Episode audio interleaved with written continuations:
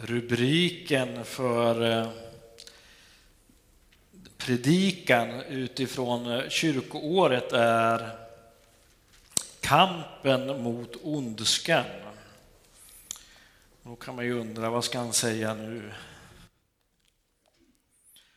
Eh, jag tänker utgå ifrån den text som är föreslagen ifrån Uppenbarelseboken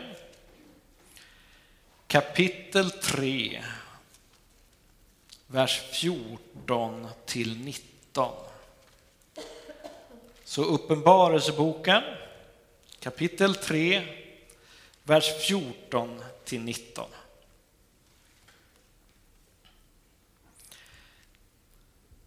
Innan jag läser. Johannes, en av lärjungarna, senare en av apostlarna och även grundare av olika församlingar.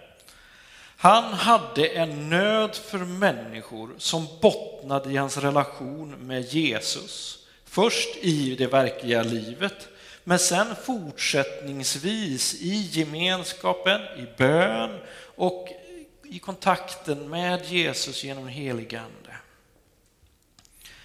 Han blev en nagel i ögat för den romerska staten och blev satt på ön Patmos lite grann i karantän eller ja, var där du, vi vill inte ha dig i närheten av oss. Där har han ett möte med Jesus, ett samtal där han också får se olika bilder Eh, som utmynnar i Uppenbarelseboken. Och i den boken finns också sju brev till olika församlingar. Och ett är riktat till församlingen i Laodikeia. Staden Laodikeia var en betydande och framgångsrik handelsstad. Och en liten markering på hur bra de var, alltså hur rika de var, var ju detta att det, var, eh, det står i historieböckerna då att eh, eh det var, fanns, blev en jordbävning i Laodikeia runt år 60, 61 där någonstans. Och de återuppbyggde staden med egna medel. De behövde inte så att säga åka till Rom och säga eh, hjälp, de löste det här själva. Vi kan. Staden var då välkänd för sin goda ekonomi. De var kända för sin textiltillverkning av mattor och kläder. Och här producerades även en berömd ögonsalva. Ja, man hade allt, tyckte man. I grannstaden Hierapolis fanns det varma källor. Och det där tyckte de där var jättebra, så de gjorde ju så att de ledde ju det här varma vattnet till Laodikeia. För det kan ju vara bra att ha. Dilemmat var att det blev ljummet när det väl hade kommit fram. Deras ekonomi byggde på tre grundpelare. Ja, det var ju deras banker, deras medicintillverkning och klädindustrin. Det fanns en stor stolthet i, i den här staden. Och på ett sätt var det en stad då man kunde se upp till. Tänk, de klarade detta. Och till den här stadens församling riktas denna del av Uppenbarelseboken. Och nu läser vi Uppenbarelseboken 3.14. Och skriv till ängeln för församlingen i Laodikeia. Så säger han som är Amen, det trovärdiga och sanna vittnet, början till Guds skapelse. Jag känner dina gärningar. Du är varken kall eller varm. Om du ändå vore kall eller varm, men nu är du ljum. Och jag, och därför vill jag spy dig ut, ur dig, spy ut dig ur min mun. Du säger, jag är rik. Jag har vunnit rikedom och saknar ingenting. Och du förstår inte att just du är eländig och önkansvärd och fattig och blind och naken.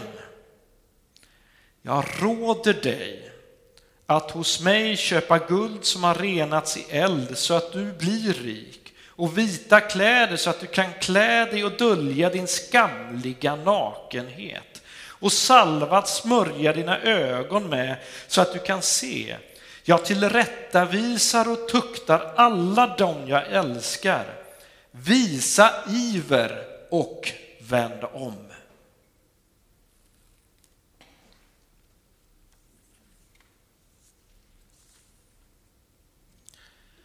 Kan man säga detta att det är en sågning längs med fotknölarna? Eller?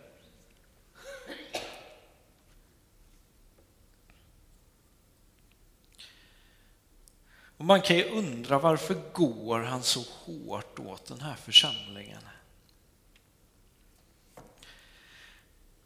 Och det, jag tycker det är så spännande med alla dessa bilder som man väver in som liknar liksom det som staden är stolt över. Man kan se det att när en församling sågas av ett par olika anledningar. Ja, församlingen hade blivit andligt ljum. Precis som vattnet som rinner från de varma källorna hade blivit ljumt när det kommer fram till Laodikeia. Och när det är ljumt, då blir ju församlingen inget alternativ för invånarna i staden. Det var inte attraktivt. Och i brevet så fortsätter ju sen sågningen med, alltså, med det här med rikedom och han pratar ju också om kläder. Ja, ja ni ser ju liksom hela, han går ju igenom allt som staden är stolt över. Det är egentligen en del av en sågning utifrån att man har, vad ska man säga, man förlitar sig mer på materiella saker än man förlitar sig på Gud. Ja, man skulle kunna säga som så att församlingen hade blivit för materialistisk. Församlingen hade blivit en spegelbild av det samhälle som de levde i. Och det var inte gott. Det var en livsfarlig situation på det viset. Botemedlet är att vända sig till Gud igen. Och där kommer ju den här härliga bilden av att ja, materialismen där då bota, blind, materialismens blindhet botas med Guds ögonsalva. Inte den vackra salvan som man för, gjorde i stan, utan det är Guds salva.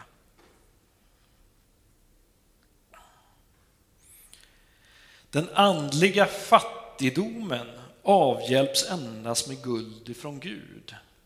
Ja, det spelar ingen roll hur rika ni säger att ni är med de pengar som finns i staden, utan det är Gud som avhjälper den andliga fattigdomen. Och de vita kläderna som döljer nakenheten. Ja, vilket blir viktigare än det senaste modet i Laodikeia?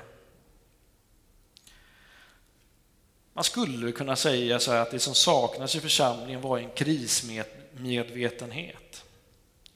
Gud var ett objekt för tron och gudstjänsten.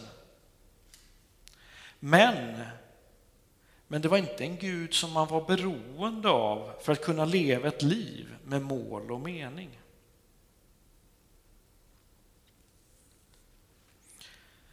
Varje gång jag läser den här texten om Laodikeia så, så är ju detta att ja, situationen känns ju igen. Vi är ju ganska mycket materialister och nu får jag peka på mig själv. Ja. Vi unnar oss det ena och det andra då vi kan och har råd med det. Och vi är så vana vid att klara oss själva och vi är stolta över det. Så i vissa lägen så kanske det blir så att vi nästan känner att vi glömmer bort Gud. I sättet att skriva brevet till Laodikeia så kan jag nästan se programledarna för Lyxfällan som har liknande retorik som det här brevet. I början av programmet så, så hackar de ju sönder de personer som är liksom objektet för, för dagen. Eh, de kan säga i princip så här, du har kört ditt liv i botten med ditt konsumerande så att du förstört ditt eget liv. Fattar du eller? Och allra helst så vill de där då att människorna ska få en känslomässig reaktion på det här påhoppet och förstå att oj, det är inte bra. För att sen vilja göra en förändring. Och jag kan se samma sak som Johannes när han skriver till församlingen Laodikeia. Han vill ge dem en, liksom, en, vad ska man säga, en ljudlös käftsmäll, eller, eller jag vet inte vad man ska använda för ord. Hallå, vakna upp, det är inte bra på ett eller annat sätt.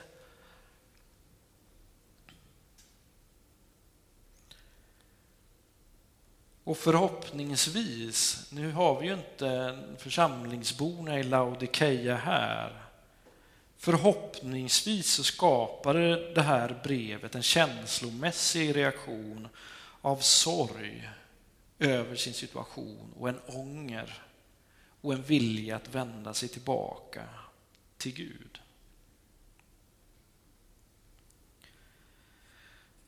Och det jag har funderat sen är är jag själv i riskzonen att vara som människorna i Laodikeia? Jag får säga så här, då vi lever i en materialistisk och ekonomisk situation som kräver av oss att vi konsumerar för att det ska gå bra för samhället, ja, då lever vi i riskzonen allihopa. En till aspekt i det här är att jag tror att den onde älskar konsumtionssamhället. Vet ni varför jag tror det? För det flyttar fokus ifrån Gud till saker. Att följa Gud mitt i ett konsumtionssamhälle kräver av oss att vara lyhörda mot Gud. Vad kan vi se för varningstecken för sin egen del? Och här handlar det inte om vi tjänar bra eller dåligt med pengar utan om vårt eget fokus. Vad fokuserar jag mig på?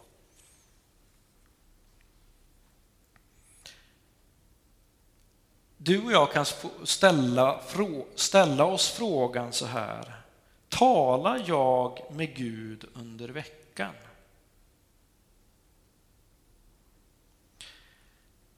Läser jag Bibeln i veckan eller samlar den damm där hemma? Vill du att Gud ska leda dig dag för dag? Eller är det så att du kommer på dig själv att ha glömt bort Gud under veckan som gått? Då är det ett varningstecken. Ett annat varningstecken är hur vi ser på våra ägodelar. Har vi svårt att skiljas från dem eller svårt att dela med oss av dem? Ja, det är också ett varningstecken.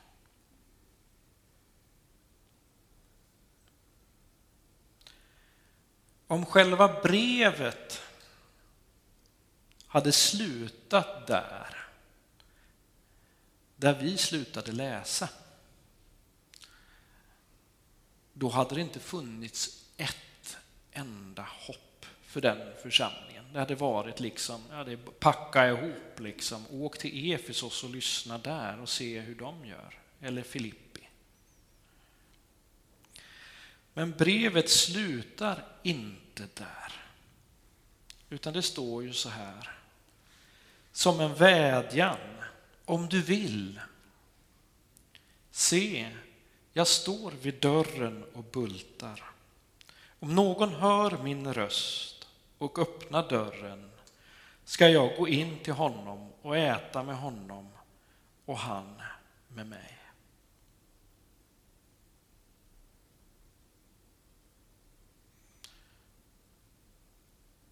Och jag tycker det är så bra. Vi har ju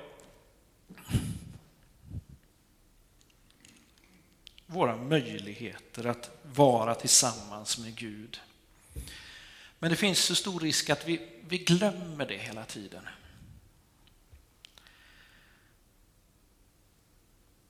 Och det kan vara så mycket som kan göra att vi glömmer bort den relationen, precis som Laodikeia gjorde. Och då är det som om vi står där med ett ljus, ja det har brunnit ett tag, men nu är det slocknat. Så börjar vi fundera, jaha, jo men äh, det där kanske, det är inte så mycket användbart när det har slocknat, då kan jag ju stoppa ner det i fickan. Så. Och sen äh, kommer man hem, tar man av sig skjortan och så hänger man in den och sen har man glömt bort både skjortan och ljuset. Och Gud är borta. Ja, inte borta, men jag har glömt bort Gud. Precis som det var för Laodikeia. Men precis som det var för Laodikeia så är det också orden i slutet. Se, jag står vid dörren och bultar. Om någon hör min röst och öppnar dörren ska jag gå in till honom och äta med honom och han med, med mig. Alltså, erbjudandet finns för oss allihopa av att vara tillsammans med Gud. Att återuppta gemenskapen med Gud när vi väl kommer på det. Men Gud är inte den som liksom tränger sig på oss. Utan är lite försiktigt knackar på där. Och vill du öppna, då kan du få göra det. Och det är precis som vi har ett ljus. Så här har det ju ingen funktion när det är liksom eh, skapar varken lyse, ljus eller värme när jag bara har det så här. Men möjligheten finns. Men om jag skulle närma mig en värmekälla eller en ljuskälla så kommer ljuset helt plötsligt i rätt funktion.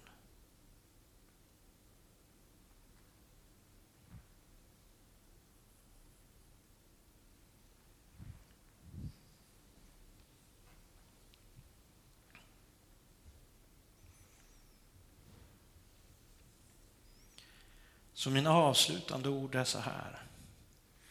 Om du vill närma dig Gud, kom i funktion igen. Tänd ditt ljus och var nära Gud och var i funktion. Amen. Vi ber. Jesus Kristus Församlingen Laodikeia fick ett hårt slag. Men du vill vara där och vänta på den som vill vara i din närhet. Tack för det, Herre Jesus. Tack för att du vill tända våra ljus igen så att vi kommer i funktion och vad är där, där du vill ha oss, Herre. Tack Jesus Kristus att du står där och knackar knackar på våran hjärtedörr hos var och en. Amen.